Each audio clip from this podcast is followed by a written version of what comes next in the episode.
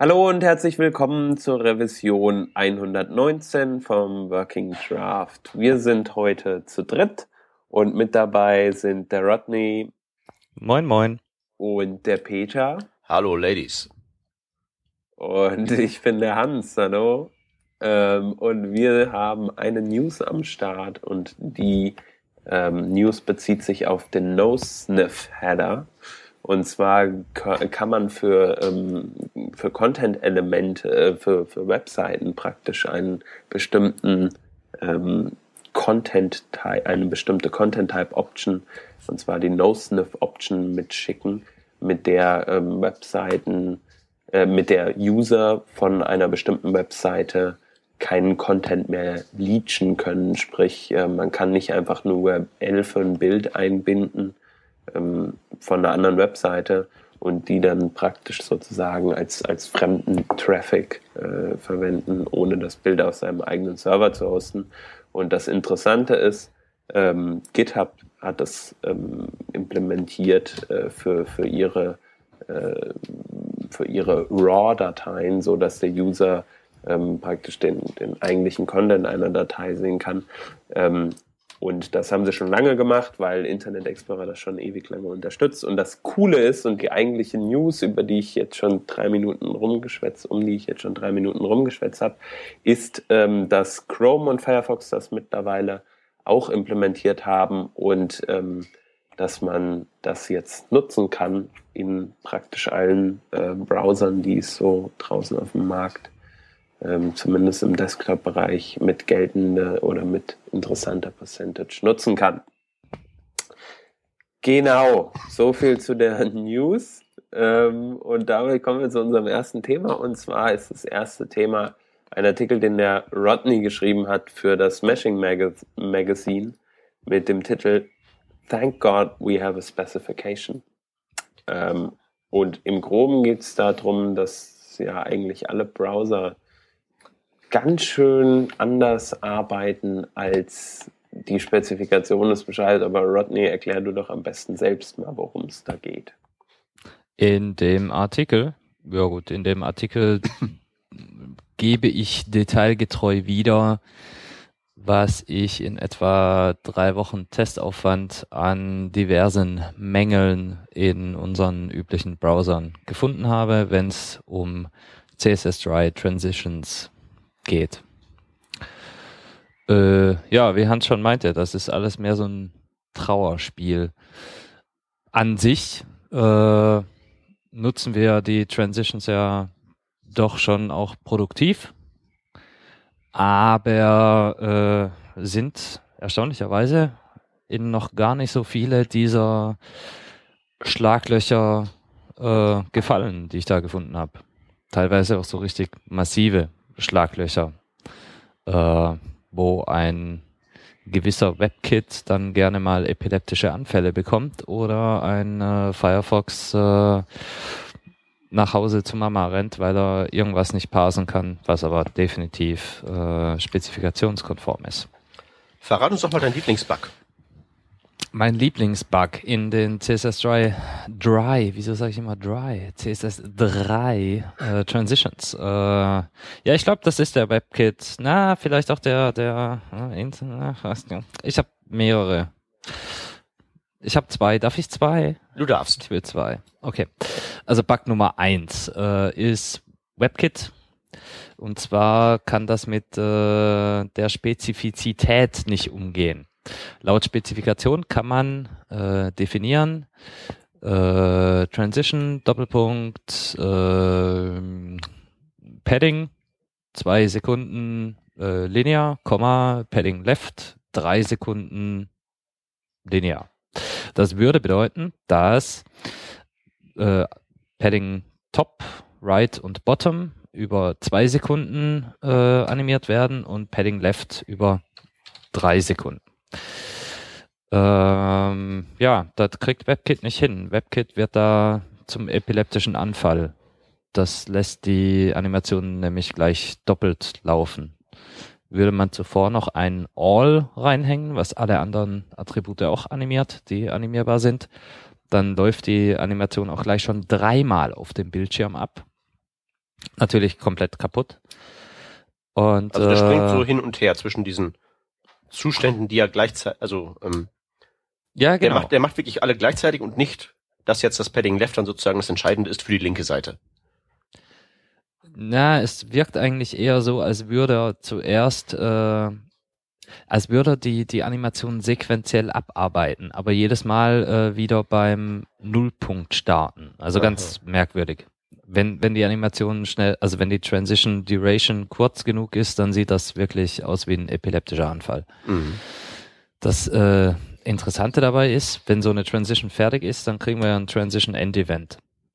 Ähm, ja, ich weiß nicht, wie sie das denn verbockt haben, aber es kann passieren, dass du davon bis zu 100 bekommst oder 100 T Oh, äh, bei diesem speziellen Bug im WebKit. Sehr, sehr merkwürdig. also das mit, den 100, mit 100 Events passiert also auch nur, wenn man diese, ähm, diese Anfallsgeschichte mit zwei sich überlappenden Animationen hat. Weil er sich nicht entscheiden kann, wann Schluss ist. Also es geht nicht um überlappend, sondern es geht um äh, doppelt spezifiziert. Also nicht um, um zeitlich überlappend, sondern um Um Eigenschaften Äh, überlappend. Genau, wenn ich jetzt All, Padding und Padding Left nehme, dann wird Padding Left eigentlich dreimal spezifiziert. Mhm. Weil Padding Left ist in All und ist in Padding und ist natürlich in Padding Left. Und das, äh, das kriegt übrigens kein Browser außer dem Internet Explorer 10 hin. Äh, Firefox stirbt, wenn man ein All drin hat. Opera kriegt die Spezifizitätsreihenfolge nicht hin und äh, der einzige, der es wirklich kann, ist Internet Explorer 10. Erstaunlicherweise. Aber wo wir gerade beim Internet Explorer 10 sind, ähm, der hat auch einen ganz lustigen Bug. Nein, der Ja. Internet Explorer. Ja, ja, nein, äh, ja, nein, äh, lach mal gar nicht so. Der IE10 ist äh, echt schon schweinisch gut geworden.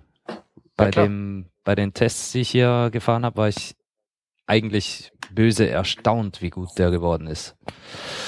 Ähm, ja, jedenfalls, wir, wir erinnern uns an Hover. Ne, Ja. Hier so Doppelpunkt H-O-V-E-R. Mhm. Wenn ich mit der Maus irgendwo drüber fahre. Ähm, das kann der, äh, ach so, nee, wir erinnern uns auch an Generated Content, also Doppelpunkt Before. Wo ich einfach aus dem CSS heraus nochmal so ein Element drauf klatschen kann. So, äh, angenommen, ich würde jetzt on hover äh, ein Attribut, ein, eine Property auf dem Generated Element fahren. Ja, was weiß ich. Genau. Angenommen, ich habe äh, über äh, Doppelpunkt before ein Icon vor einen Link gestellt und will jetzt, wenn ich äh, mit der Maus über den Link fahre, dass sich dieses Icon etwas dreht oder so. Okay. Dann macht der Internet Explorer 10 das nicht. Er macht es aber sehr wohl, wenn man dem äh, Hauptelement, also dem, dem Link, ebenfalls ein Hover äh, gibt. Also das, das Hauptelement braucht auch eine äh, die Pseudoklasse Hover, damit das ausgeführt wird. Die kann leer sein, da darf, muss, muss nichts drinstehen. Aber wenn das Hauptelement keine äh, Hover-Pseudoklasse hat, dann kann auch das generierte Element nicht äh, hovern. Sehr merkwürdig. Also endlos viele Bugs im Endeffekt, äh, die, die man, äh, auf die man nicht stößt, wenn man nicht äh, das ausführlich testet oder wenn man halt zufällig mal reinrennt, so ungefähr. Ja, richtig. Ähm, also ich weiß nicht, viele dieser Bugs sind äh, Trivialfehler. Ähm, ich weiß nicht, ob man da so wirklich drüber stolpert, wenn man normal mit den Transitions arbeitet. Beim systematischen Testen, ähm, ja, wird man da aber dann doch durchaus überflutet. Hm. Wie auch immer. Also wer mit Transitions arbeitet, sollte sich den Artikel mal äh, reinziehen. Steht etliches Interessantes drin. Äh, vielleicht kann man das eine oder andere Problem einfach umschiffen. Was mich ja bei der Länge dieses Artikels interessiert, also das ist äh, ja wirklich ein ganz schönes Monster. Wie viel Zeit hast du da reingepumpt? Ja, das ist so eine gute Frage. Eine Frage, die man eigentlich nicht beantworten möchte. Ähm, meine Initialtests haben ungefähr zwei Wochen in Anspruch genommen. Ähm, dann habe ich noch mal eine Woche draufgesetzt, um das Ganze in die in das Testframework von der CSS WG zu pressen und dann etwa noch mal eine Woche und mit diversen Leuten äh, meine Tests zu optimieren und erweitern. Da kamen noch Gespräche zwischen rein mit mit so Leuten wie Robin Bergeon, äh, Peter Linz, die auch noch irgendwie Ideen hatten, was man was man eigentlich so an komischen Sachen testen könnte. Und ich würde sagen, so alles in allem äh, waren es drei, vier Wochen, also Arbeitswochen, nicht Zeitwochen, äh, die ich alleine ins Testen gesteckt habe. Und den Artikel schreiben, ja, mm, ein, zwei Wochen. Äh, wieder äh, Arbeitswochen, nicht Zeitwochen. Mhm. Also insgesamt hat mich diese Eskapade mh, mm, ja seit kurz vor Weihnachten, seit Weihnachten äh, bis, glaube vor zwei Wochen gekostet. Und wenn ich es richtig verstanden habe, ist es jetzt so, dass die ähm, Test-Suite, die dabei jetzt rausgefallen ist, auch jetzt wirklich dann sozusagen für die Zukunft genutzt wird von der Working Group, damit sie das, ähm, damit diese Sachen halt eben repariert werden können. Genau, also äh, ich habe die die Tests nicht einfach nur so für für mich geschrieben, sondern also ich hatte die ursprünglich nur für mich geschrieben. Ich habe die damals in QUnit gebaut. Das war ein äh, groteskes Chaos. Ähm, fand dann, ja, nee, dieses Chaos willst du lieber nicht veröffentlichen. Das, das bringt ja niemandem was. Also schaust du mal, was du da machen kannst. Hier die Kollegen, Shep und ich glaube Hans auch, waren ja in Paris an der Testo Web Forward und die schrien dann gleich, hey, hier, mach mal äh, CSS-WG-Tests hier mit, mit äh, Testharness und, und wie der ganze Krempel heißt. Und äh, ja, dann habe ich das da halt dahin übertragen, um meine Tests dann bei denen in, ins Repo zu bekommen. Mal abgesehen davon, dass meine Tests noch nicht akzeptiert sind, was so ein, so ein ganz allgemeines Problem der CSS-WG ist, sind diese Tests jetzt in einem Format und in einem Repository, das äh, erlaubt, diese Tests direkt gegen Browser äh, zu fahren.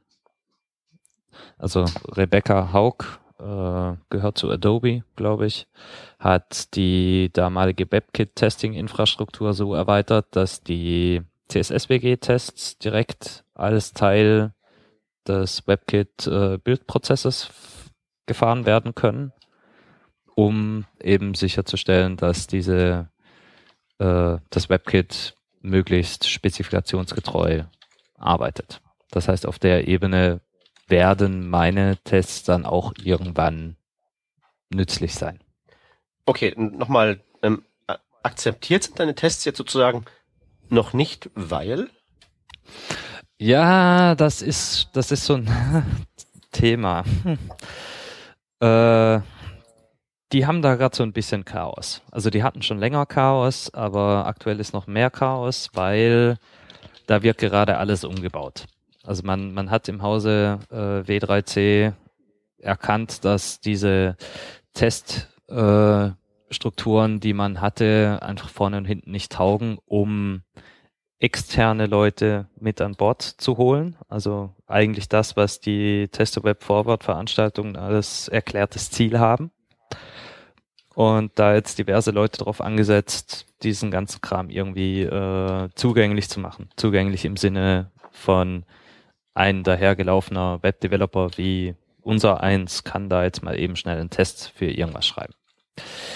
Und weil da gerade alles im Umbau ist, im Umbruch und da gibt's auch personelle Änderungen, passiert da halt bei dem bestehenden Zeug aktuell recht wenig.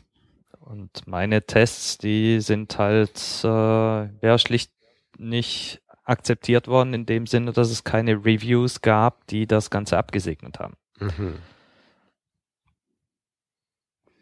Das ist zwischenzeitlich eskaliert äh, bis an die zukünftig höchste Stelle im, im Testhaushalt, aber ja, mal gucken, was da passiert. Okay, aber du, du bist nicht völlig ähm, hoffnungslos, dass das was wird. Na, was heißt hoffnungslos? Äh, an der Stelle ist es mir jetzt eigentlich egal. Die Tests sind da, die sind von ein paar Leuten reviewed worden, die sind etliche Male überarbeitet worden. Ähm, wenn sie sie haben wollen, gerne. Wenn sie sie nicht haben wollen, dann äh, mir auch wurscht. Sind jetzt diese ganzen Bugs, die du aufgetan hast, auch schon alle sozusagen ähm, den jeweiligen Browserstellern gemeldet, dass die Bescheid wissen? Nein. Okay, also ist das eine Hausaufgabe für unsere Hörer? ja, bitte gerne. Nee, ernsthaft, ich bin da noch nicht dazu gekommen. Das ja, Melden von, von Bugs ist ja nun nicht unbedingt die, die schönste Aufgabe. Hab das äh, die ganze Zeit vor mir hergeschoben, bis zu dem Punkt, wo ich dann schlichtweg auch keine Zeit mehr hatte. Hm. Ähm, ich glaube, die, die übelste Geschichte habe ich zumindest mal über Hinterkanäle weitergegeben also nicht offiziell reported. Ähm, aber ja, nee, es steht noch aus, muss ich noch machen. Irgendwann. Vielleicht. Nö, das können, können ja wirklich mal die Hörer machen. Die können ja mal was tun für ihr Geld. Ähm, ja, und was machst du jetzt, wo du die, wo du die Transitions fertig hast? Äh, meinst du in, in Hinblick auf was als nächstes getestet wird. Ich meine nur, jetzt, das ist jetzt ja fertig. Jetzt wartet ja der nächste, der höhere Berg auf dich, den du erklimmen musst. Wie wär's mit Animationen oder so? Oder Application Cache Bugs raussuchen? Ja, nee, auch nicht. Ähm, ich fürchte, ich gehe das Ganze zwischenzeitlich anders an. Also so testmäßig an, an so eine Spezifikation ranzugehen, ist echt super, um so eine Spezifikation zu lernen. Ne? Ähm, das mal als Basis und meiner, meinem Wunsch, irgendwann mal SVG äh, so richtig zu können, würde ich fast den Mount Scalable Vector Graphics erklimmen wollen. Uh, okay. Ja, ja, du sagst schon, uh, das ist, das wird, da werde ich mit einem Monat testen nicht hinkommen. Ja, ja, also das, da ist dann wirklich so, ähm, so Himalaya-Belagerungsteil angelegt, weil das ist ja wirklich ein riesengroßer Komplex. Und immer wenn ich so Kompatibilitätstabellen gesehen habe, ähm, waren die immer recht bunt. Da stelle ich mir also sehr ergiebig vor. Das ist auch noch so ein Punkt. Ich meine, ich habe jetzt in, in dieser ganzen, während dieser ganzen Testingphase natürlich unheimlich viele äh, Erkenntnisse gewonnen. Ich habe Tools geschrieben. Ich habe diese Test, äh, dieses Testtool von W3C, dieses Testharness JS entsprechend erweitert äh, um ähm, Scheduling-Tools. Ähm, ich habe Konzepte ausgearbeitet, wie man äh, ja solche äh, Compatibility Tables erstellen kann, ohne sich äh, dreimal in den Fuß zu schießen. Das müsste ich alles noch äh, ausbloggen also das, das heißt, die, diese nebenbei äh, vom Wagen gefallenen Tools, die, die müsste man ja auch noch irgendwie gewinnbringend ins Netz stellen. Mhm. Aber generell würdest du schon sagen, dass so ein, ähm, ich nehme mir jetzt mal eine Spezifikation oder ein Thema und acker das mal richtig durch, ist eine gute, ähm, ein guter Weg, um auf die, in diesem einen Thema dann wirklich so der Experte zu werden. Also auch für die interessierte Hörerschaft. Muss man kein Supernerd für sein oder so? Nö, du musst kein Supernerd dafür sein, du musst ein bisschen kreativ sein, äh, du musst gewillt sein, äh, Techniken für etwas zu missbrauchen, für das sie nicht gedacht waren. Ähm, ansonsten, ich fand es eher spaßig, so Breaking the Web Forward. Ja, genau, da könnte man auch nochmal drauf verweisen. Dieses Test the Web Forward ist ja eigentlich so eine Serienveranstaltung. Das ist ja das geht ja äh, rund um den Globus, richtig? Genau, ich glaube zuletzt war sie in äh, Sydney. Äh, als nächstes ist sie in Tokio, glaube ich. Und äh, sie soll dieses Jahr noch nach Deutschland kommen. Also wir werden, wenn nicht alle Stricke reißen, dieses Jahr noch eine Teste Web Forward irgendwo in Deutschland haben. Es weiß noch keiner so genau wann und es weiß auch noch keiner wo aber es soll sie geben. Dann sollten wir eben auch noch mal kurz in drei Worten erklären, was es eigentlich genau ist. Für die nicht Eingeweihten da draußen. Ja, das könnte vielleicht der Hans machen, denn ich war ja an der Tester Web Forward gar nicht. Genau, also ich war in äh, Paris gewesen mit äh, unter anderem dem Chef und ähm, wir haben uns dort hingesetzt und praktisch genau das gemacht, was der Rodney gemacht hat, hat nämlich wir haben uns ähm, gemeinsam erstmal erklären lassen, äh, was ist eigentlich Testen, also Testen laut Spezifikation.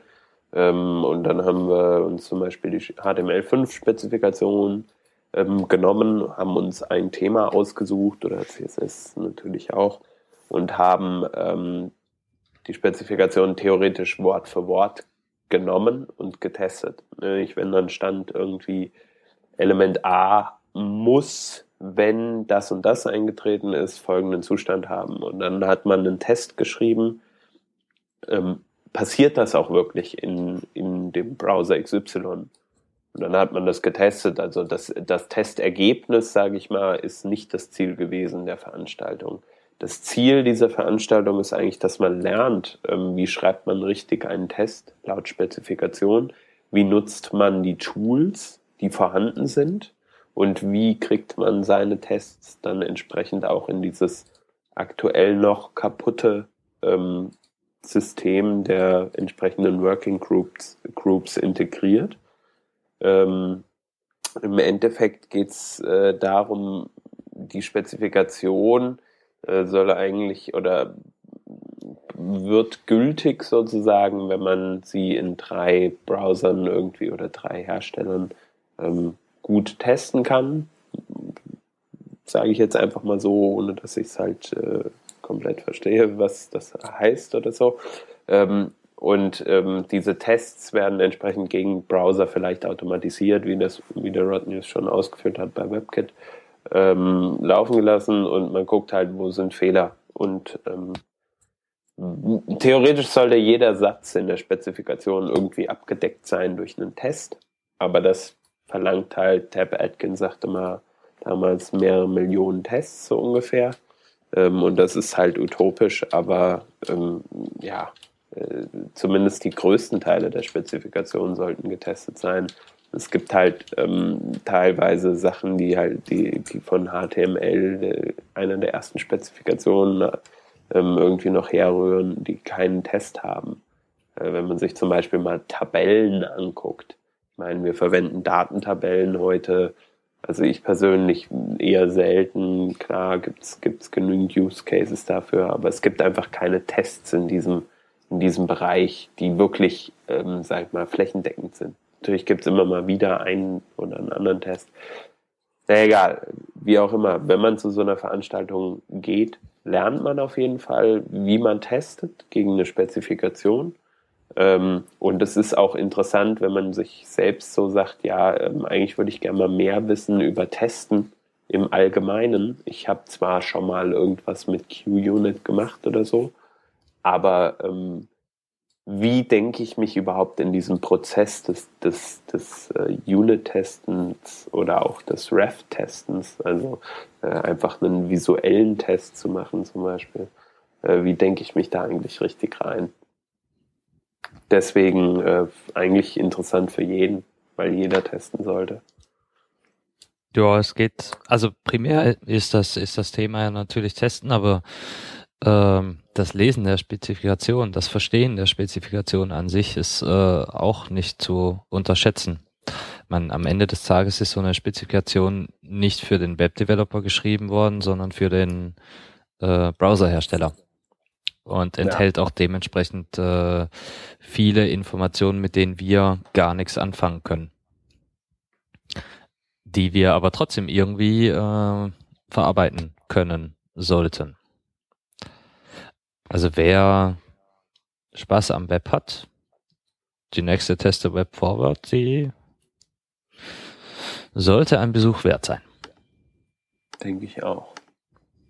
Außerdem gibt es tolle Menschen auf diesen Veranstaltungen, mit denen man sich unterhalten kann, die man immer schon mal treffen wollte. Genau, wie den Hans zum Beispiel. Ja gut, oder halt auch die Interessanten. Also, äh, weiß nicht, Leute, die halt die Spezifikationen schreiben oder die bei großen Unternehmen äh, entsprechend in den, in den Abteilungen sitzen und Browser bauen. äh, und solche Leute. Gut, oder halt Podcaster. Na gut. Äh, ähm, lass uns noch mal auf eine andere Veranstaltung zu sprechen kommen, und zwar ähm, eine, über die wir letzte Woche, glaube ich, kurz gesprochen haben, die Front Trends, bei der der Rodney und ich auch waren und auch noch äh, viele andere, ähm, teilweise auch Hörer. Ähm, und da hat der Gunnar, ähm, Nachname muss ich nachlesen, Sekunde. Bittersmann. Bittersmann, danke, danke. Ähm, der Gunnar Bittersmann hat da ähm, einen Talk gehalten zum Thema ähm, ja, Internationalisierung von Webseiten im Allgemeinen. Und eins seiner Themen, über das er gesprochen hat, waren Language-Selektoren, also Sprachselektoren im Allgemeinen.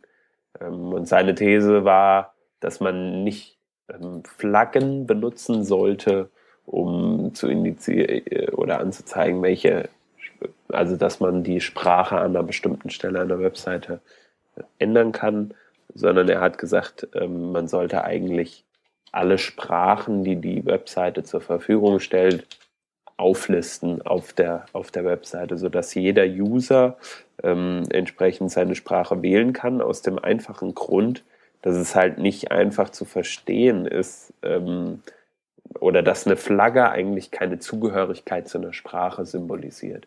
Äh, mal ein Beispiel, Kanada. In Kanada spricht man zum Beispiel Englisch und, ähm, und äh, Französisch oder in China spricht man Mandarin und 24 andere Dialekte oder so.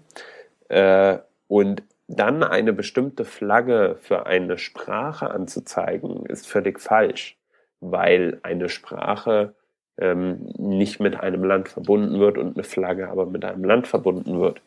Äh, und deswegen war seine These, hey, keine, keine Flaggen mehr für Sprachumschalter so ungefähr. Der eigentliche Artikel, ähm, über den wir aber reden wollen, ist ein Artikel von Andrei Mima, von dem ich persönlich vorher noch nicht gehört hatte, der, ähm, die, der sich praktisch auch mit dem Thema beschäftigt und der, der Gunnar da ein bisschen widerspricht und sagt, hey, eigentlich ist es richtig, was du sagst, dass wir ähm, Sprachen oder dass wir Flaggen keinen Sprachen zuordnen sollten. Aber für User, die ein Interface gar noch nicht kennen und gar noch nicht identif identifizieren können, wo eventuell der Sprachumschalter sein könnte, könnte es doch relativ hilfreich sein, wenn man diesem User ähm, die, die Flagge anzeigt äh, des Landes, in dem er sich potenziell befindet. Sprich, man guckt sich zum Beispiel die IP an und guckt dann, hey, woher kommt eigentlich diese IP? Bei mir zum Beispiel würde man sehen, ach ja, Freiburg oder entsprechend Deutschland. Also könnte das User Interface doch dem mir dann entsprechend anzeigen, hey, hier ist die deutsche Flagge und aus seiner Intuition heraus, Hans, kannst du dir vorstellen, dass da oben vielleicht der Sprachumschalter sein soll. Man geht also nicht mehr von der Grundlage des, de, äh, des Landes ähm, oder, oder der Sprach, des Sprachursprungs aus, sage ich mal, also zum Beispiel für Deutsch die deutsche Flagge einzublenden, sondern das Besucherland. Wenn jetzt also ein Schweizer, der ja vielleicht Italienisch oder äh, Deutsch oder auch Französisch spricht, ähm, diese Webseite besucht, der sieht also die Schweizer Flagge und denkt sich, ah, cool, hier kann ich bestimmt meine Sprachen umschalten, weil das einfach diese gelernte Intuition ist. Und das ist also die These, die dieser ähm, Herr Andrei Mima aufstellt, der entsprechend sagt, verwende doch einfach das, die Flagge des Landes, wo der Besucher herkommt, um anzuzeigen, hier kannst du die Sprache ändern, weil das relativ intuitiv ist. Frage. Ja. Warum macht man da nicht ein Icon hin, aus dem ersichtlich wird, dass man da die Sprache wechseln kann? Warum schreibt man nicht Sprache wechseln oder so dahin? Mm, aus meiner Meinung nach einfach deswegen, weil es kein gelerntes Spracheigen gibt. Da musst du einfach deinen Designer also so lange auspeitschen, bis er die eins baut. Klar, man kann ja 34 bauen, aber checkt das denn der Benutzer? Was 34? Also nein, ja ich meine, nein, Moment, Moment, Moment, Moment, Moment, nicht 34. Wir haben ja gesagt, wir deklarieren die Sprache nur um zu einem Icon, das identifiziert, wo der Sprachumschalter ist. Ja. Warum machen Aber- wir nicht ein Icon, das Sprachumschalter Icon- ausdrückt? Ja, da müsste man aber die ganze Bevölkerung dieser, dieses Internets um, umlernen äh, und erst oder denen erstmal beibringen, was überhaupt der Sprachumschalter ist. Klar, man kann einen Globus verwenden oder so. Das machen ja manche Webseiten schon. Das ist vielleicht relativ intuitiv. Ich bin kein Aber ich Designer, ich, könnte kann das nicht beurteilen. Ich weiß nur, dass wenn ich meinen Haus- und Hofdesigner lang genug triezen würde, würde er eins bauen. Ja klar, er würde eins bauen, aber wie würde es denn der, der Benutzer verstehen? Er Das würde auch ein gutes Problem. bauen. Das ist ja mein Haus- und Hofdesign und nicht irgendein dahergelaufener Hampelmann. Das wird funktionieren. Das Dein, dein Designer baut dir aber irgendeine Pixelsuppe dahin, die nicht unbedingt jeder, äh, der deine Webseite aufruft, äh, versteht. Ich meine, selbst der Globus ist ja schon äh, fragwürdig. Da kannst du ja drunter verstehen, was du willst. Ah, und die Frage ist nicht, die Flagge ist nicht fragwürdig, weil die zweite Frage, die ich hätte, wäre, ob man wirklich daraus, ob man wirklich sagen kann, dass eine Sprache in, innerhalb jedes Benutzers Gehirn darauf ausgelegt ist, als Sprachumschalter zu fungieren. Weil wir haben ja, wie du schon erwähnt hast, die mehrsprachigen Länder. Und diese mehrsprachigen Länder haben es ja wahrscheinlich nicht so sehr, dass sie ihre, dass die Einwohner einer bestimmten Sprachgemeinschaft in diesem Land die Flagge ihres Landes mit der Sprachauswahl verknüpfen, sondern die haben halt irgendwas anderes. Würde ich mal annehmen. Oder? Nö, ja. Ich habe ja keine Ahnung, ich ich, bin, ich bin selten in der Schweiz, aber wenn du da an einem Fahrkartenautomaten bist, was hast du denn da zur Auswahl, um auszuwählen, in welcher Sprache du es gerne hättest? Äh, ziemlich sicher die Landesflaggen Frankreich, Italien, Deutschland. Und die schweizerische nicht. Nee, weil Schweiz ist keine Sprache. Richtig. Aber warum würden wir denn bei unserem Aber da, Sprachumschalter nein, nein, nein, nein, nein, stopp, stopp, stopp, stopp, stopp. Äh, du, wir, wir mischen hier gerade äh, Dinge. Äh, was Gunnar eigentlich sagte, ist, hört auf, die äh, Sprachbezeichnungen mit Flaggen zu präfixen. Also vor das Wort Deutsch äh, die deutsche Flagge zu setzen, vor das Wort Französisch die französische Flagge, weil es halt auch andere Länder gibt, die diese Sprachen sprechen.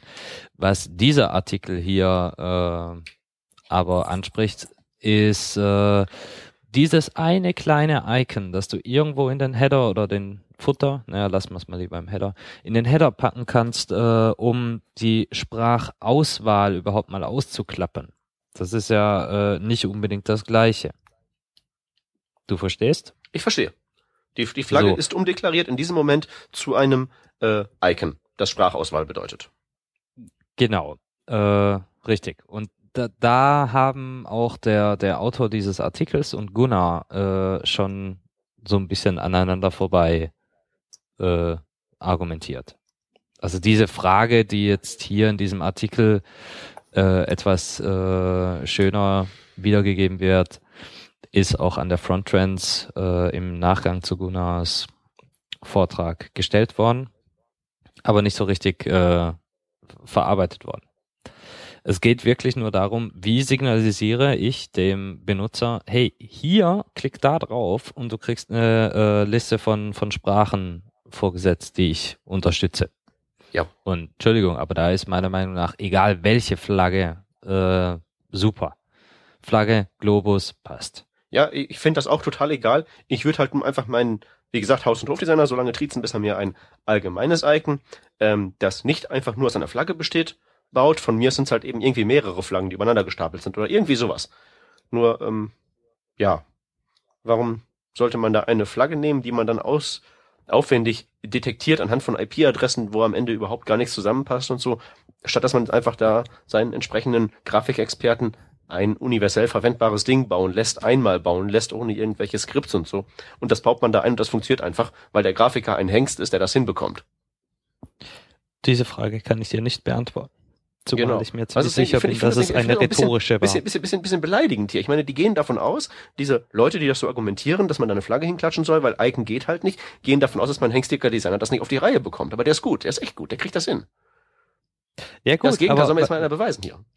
Ja, was, wa- worauf du jetzt aber rausschießt, ist äh, dein, dein hengstiger Designer baut dir irgendwas aus einem Globus oder einer Flagge oder beidem oder nur Flaggen. Oder Der baut mir, der baut mir etwas, wo ich drauf gucke und sehe, ah, Sprachauswahl, klicke ich drauf. Ja, wenn es dieses Symbol gäbe, das jeder gleich mit äh, Sprachauswahl assoziiert, dann würden wir das wohl auch alle benutzen. Das gibt's Nö. aber momentan mal, schlichtweg nicht. Nur weil es nur, nur weil es eine richtige Lösung für irgendwas gibt, benutzen das auch lange nicht alle. ja, äh, Windows? ja. Ja.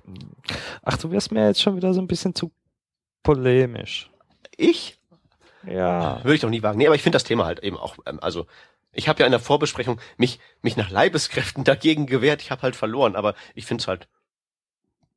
Nö. Ja, ich stehe so weit auf deiner Seite, als dass ich sag, klatsch da irgendeine Flagge oben hin und gut ist. Aber ich bin auch nicht für äh, Usability und solche Sachen äh, zuständig. User Experience oder wie das heutzutage heißt. Ich, ich ja eigentlich auch nicht. Außerdem kann ich eh nur zwei Sprachen. PHP und was war das andere? Ähm, äh, Assembler. Boah. Aber nur, nur das kleine 8-Bit-Dingens, ja. Der Rest ist mir dann doch zu krass. Ja, ja, da, dafür ist dein Bart auch nicht lang genug, muss man ganz klar sagen. Genau, ja, ja. Richtig. So, können wir jetzt die Sprachen verlassen? Bitte. Gut. Hans, nein, Quatsch, Peter. Hast du deine Maus am Start? Ähm, äh, äh, die Maus habe ich am Start, genau. Ich habe meine Maus mit dem schön durchdrehenden Scrollrad am Start, denn wir spielen jetzt HTML5 Glücksrad. Ich werde mich durch die HTML5 Spezifikation scrollen und die Glücksfee ist heute Hans und ähm, der darf Bescheid sagen, wann zu stoppen ist und dann gucken wir mal, auf was wir da getreten sind und ob das interessant ist. Ähm, Hans, bist du bereit? Ja. Achtung, ich scrolle wie ein Berserker ab jetzt. Bitte sag Stopp und bitte führe uns nicht irgendwie in die Parser-Algorithmik, sondern irgendwie in das gelobte Land von irgendeinem Element, wo wir eine Ahnung von haben, was es macht und worüber wir auch reden können, weil es irgendwo funktioniert. Mach keinen Mist. Zi- Zitierst du gerade die Bibel oder so? Ich sag Stopp. Ach du Scheiße. Ah, äh, ich meine, ähm, äh, wir sind bei den, ähm, bei den Pfadfunktionen des Canvas-Elements. Hui. ähm, ich frage mal ja, so. ich sag nochmal Stopp. Nee, nee, nee, wir können ja ruhig hier bleiben. Ich frage ja nur mal ähm, euch, ähm, ähm, ob ihr eigentlich schon mal, also welche Rolle spielt das Canvas-Element so in eurer ähm, Entwickler-Realität, der ganz äh, allgemeinen? Nutzt ihr das für irgendwas? Nö. Warum nicht? Noch nicht mal als äh, Fallback für irgendwas. Wieso? Warum nicht? Weil ich ich habe nichts visuelles äh, so darzustellen. Zeugs. Wir sind Webdesigner. Webdeveloper meine ich. Ja, ich meine ja nur, also das ist ja trotzdem, das Teil ist ja recht ähm, ähm, äh, vielseitig. Man kann damit ja mehr machen als nur Sachen darstellen. Also klar, man kann damit irgendwie Grafiken, ähm, Grafiken Also erzeugen. klar, es kommt, es kommt irgendwie mal so, so unter, wenn man mal so Themen hat, hier im Podcast irgendwie ja Screenshots anfertigen oder sowas in der Art. Und dann guckt man sich das kurz mal an oder man macht mal irgendwie äh, eine Snowflake-Demonstration, äh, weshalb auch immer, ähm, weil es halt cool ist und weil man mal mit rumspielen will. Aber in meinem Web-Worker-Alltag habe ich das noch nie verwendet. Ähm, okay, hast du weil einen einfach Verdacht, woran das liegt? Nicht da ist. Also Use Case ist nicht ja, da. Äh, ja, der Use Case ist nicht da. Klar, klar hat man ab und zu mal tolle ähm, Ideen, was man machen könnte, ähm, aber halt so, so, sag ich mal, interaktive Web-Apps, die halt entsprechend viel Visualisierung verlangen, hatte ich bisher nicht. Außer eine. Aber die war halt entsprechend äh, nicht so geil. Also da, beziehungsweise doch schon geil. Ähm, aber die war eher, eher so ja, semi, äh, semi modern. so mit Internet Explorer 7 Unterstützung und so weiter und so fort. Ja, also das Einzige, was ich bisher mit äh, der Canvas gemacht habe, ist, dass äh, die Weihnachtskarte von Vortrieb letztes Jahr etwas äh, zu missbrauchen. Erinnerst du dich? Das war dieses äh, dieser Weihnachtsmann, der da oben links kreiste und man musste irgendwelche ähm, Geschenke durch einen Kamin schießen. Ja, ja, äh, habe ich versucht, genauso schnell zu sein wie der Rekord und ich habe mich gefragt, wie man so einen Rekord haben konnte. Es geht. Ja, das, das war mein erster, mein, mein erstes Spielen mit Canvas. Ich habe mir da einen kleinen Hack gebaut, der ermittelt hat, wo der Weihnachtsmann ist, damit äh, zu einem gegebenen Punkt äh, geschossen werden konnte. Und bin da auch auf gar nicht so wenige Punkte gekommen. Ja, genau. Spiele spielen. Äh, ja, Spiele spielen, genau. Okay, und so, hm. und so Bildanalyse und sowas ist auch egal, ne? Was heißt auch egal? Da habe ich nichts mit zu tun, wenn jetzt einer ankäme und sagt, hey, hier bau mir mal Face Detection, bla bla, dann würde ich sagen, gibt's schon. Und wenn er dann meint, ja, nee, bau mal neu, dann baue ich halt neu. Dann würde ich wahrscheinlich auch die Canvas nutzen, weil du da halt äh, an die Pixeldaten rankommst. Ja. Aber solange keiner von mir will, dass ich irgendwas mit Pixeln anstelle, habe ich keinen Einsatz für Canvas. Tut mir hm. leid. Besser, besser als ähm, Gesichtserkennung finde ich sowieso Katzenerkennung. Da gibt's eine schöne JavaScript-Library, die ähm, kann Katzen identifizieren. Ähm, ja. Okay, das heißt also auch mit WebGL kann ich euch jetzt nicht begeistern, weil ich bin in letzter Zeit sehr viel damit beschäftigt, so mit 3JS ähm, rumzuhacken.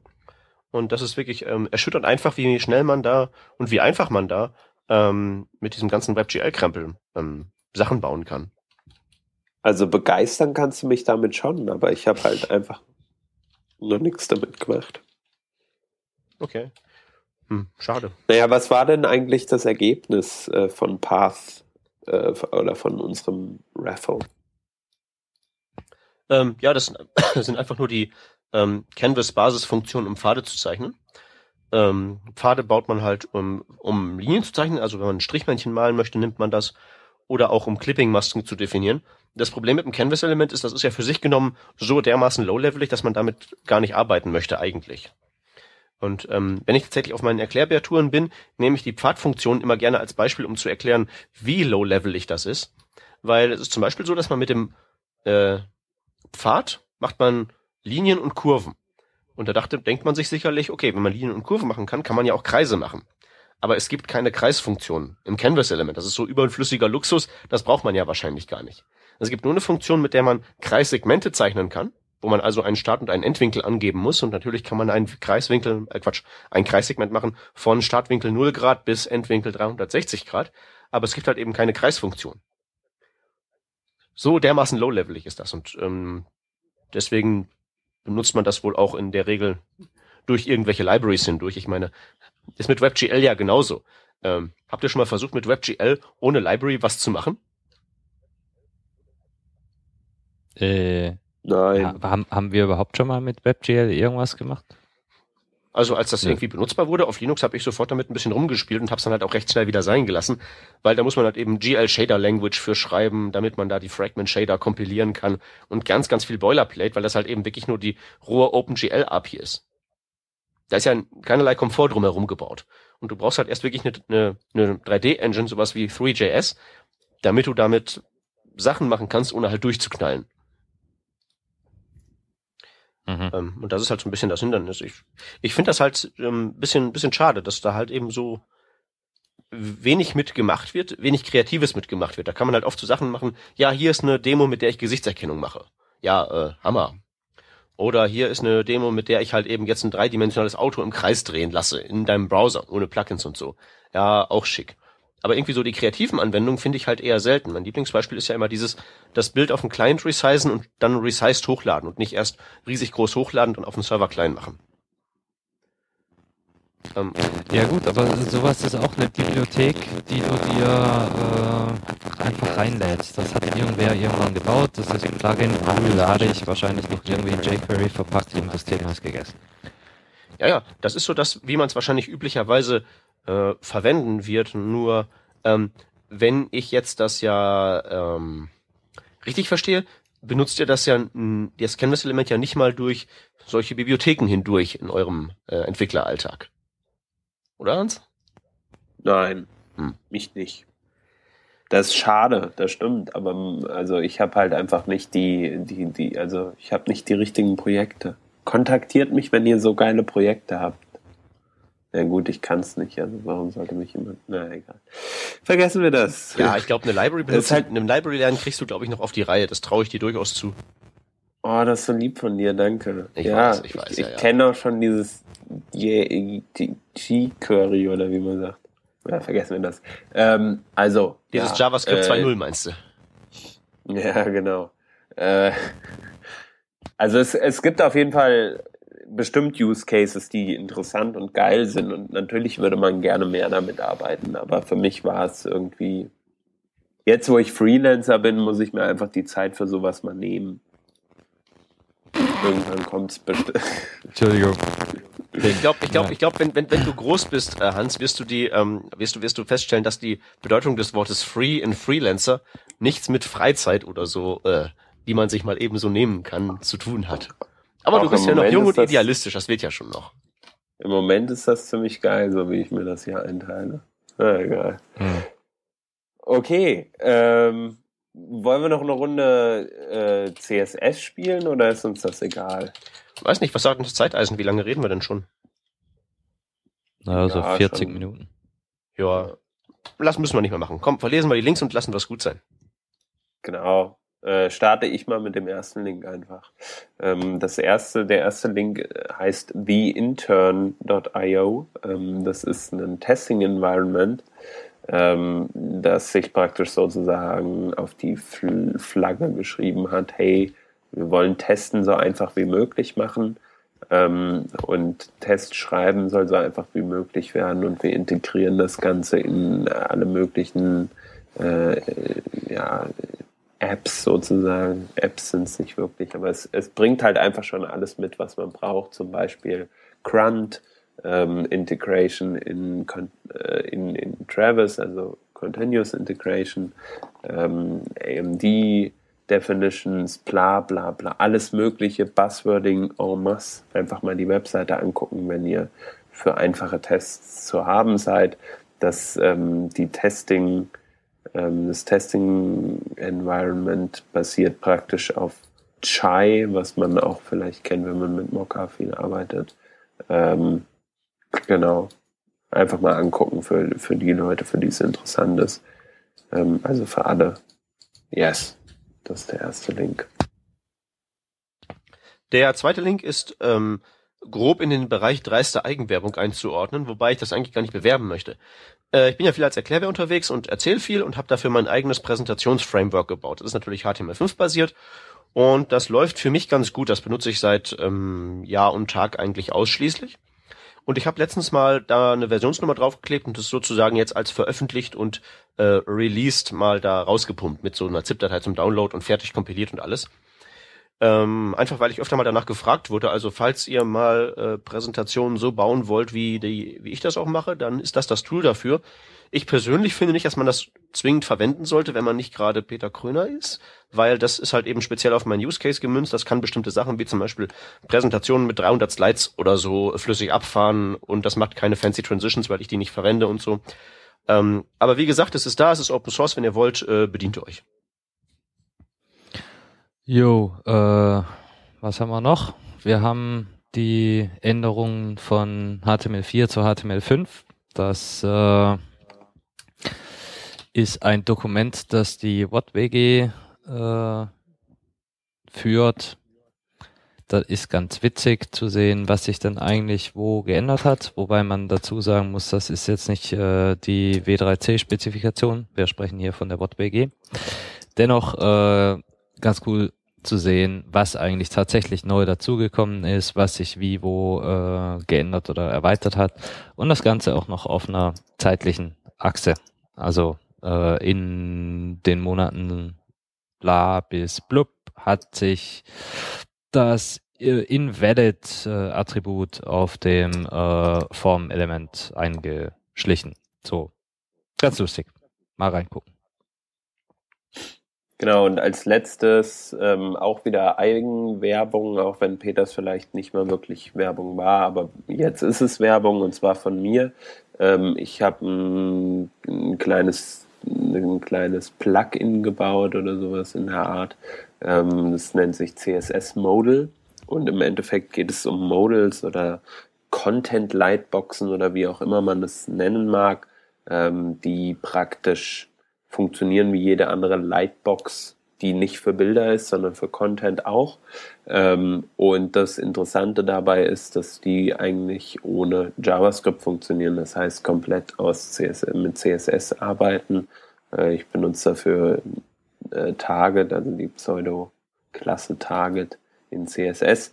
Ähm, hab die ganze Sache aber so gebaut, dass die auf Mobile Devices den, den aktuellsten, sag ich mal, funktioniert, dass sie auf großen Bildschirmen auch super funktioniert und dass man das Ganze, äh, dass das Ganze accessible ist, also mit so ein paar Area äh, Roles ausgestattet ist. Und das Coole ist, das Ganze ist ein SaaS-Plugin, das heißt, es ist ähm, relativ einfach zu benutzen. Man man nutzt es einfach als SaaS oder es ist ein SaaS Placeholder ähm, und den kann man einfach für seine eigenen Klassen verwenden und das ist relativ einfach. Äh, das Ganze kann man auch über Bauer installieren und wen das interessiert, äh, wer sowas für seine Projekte braucht, der guckt sich einfach mal die Webseite an. Yes. Das war's diese Woche mit den Links. Nicht so viel wie letztes Mal da freut sich der Schaunotizenschreiber drüber, das kann ich schon mal sagen. Yay, genau, diesmal bist du das wieder. Ähm, genau, und damit sind wir am Ende der Sendung. Ähm, wir bitten um Feedback zu allen Themen, wenn ihr irgendwas dazu zu sagen habt. Gerne über Twitter. Wir twittern gerne. Kommentare auch. Aber lieber Twitter. Twitter ist cool. Das ist ein neues Ding, habe ich gehört. Du Hans, ich habe gerade nachgezählt. Du hast ja echt nicht mehr alle. Warum? Waren es letztes Mal zwei mehr oder was? Mm. Also okay, wir, lass, noch, noch, haben, wir, noch wir, haben wir die Möglichkeit, wir die Sendung einigermaßen würdevoll zum Ende ja. zu bringen. Ja, ja, genau. Wir wünschen okay. einen schönen Abend, Tag, Morgen, was auch immer. Bis dann. Tschüss. Adios. Ciao.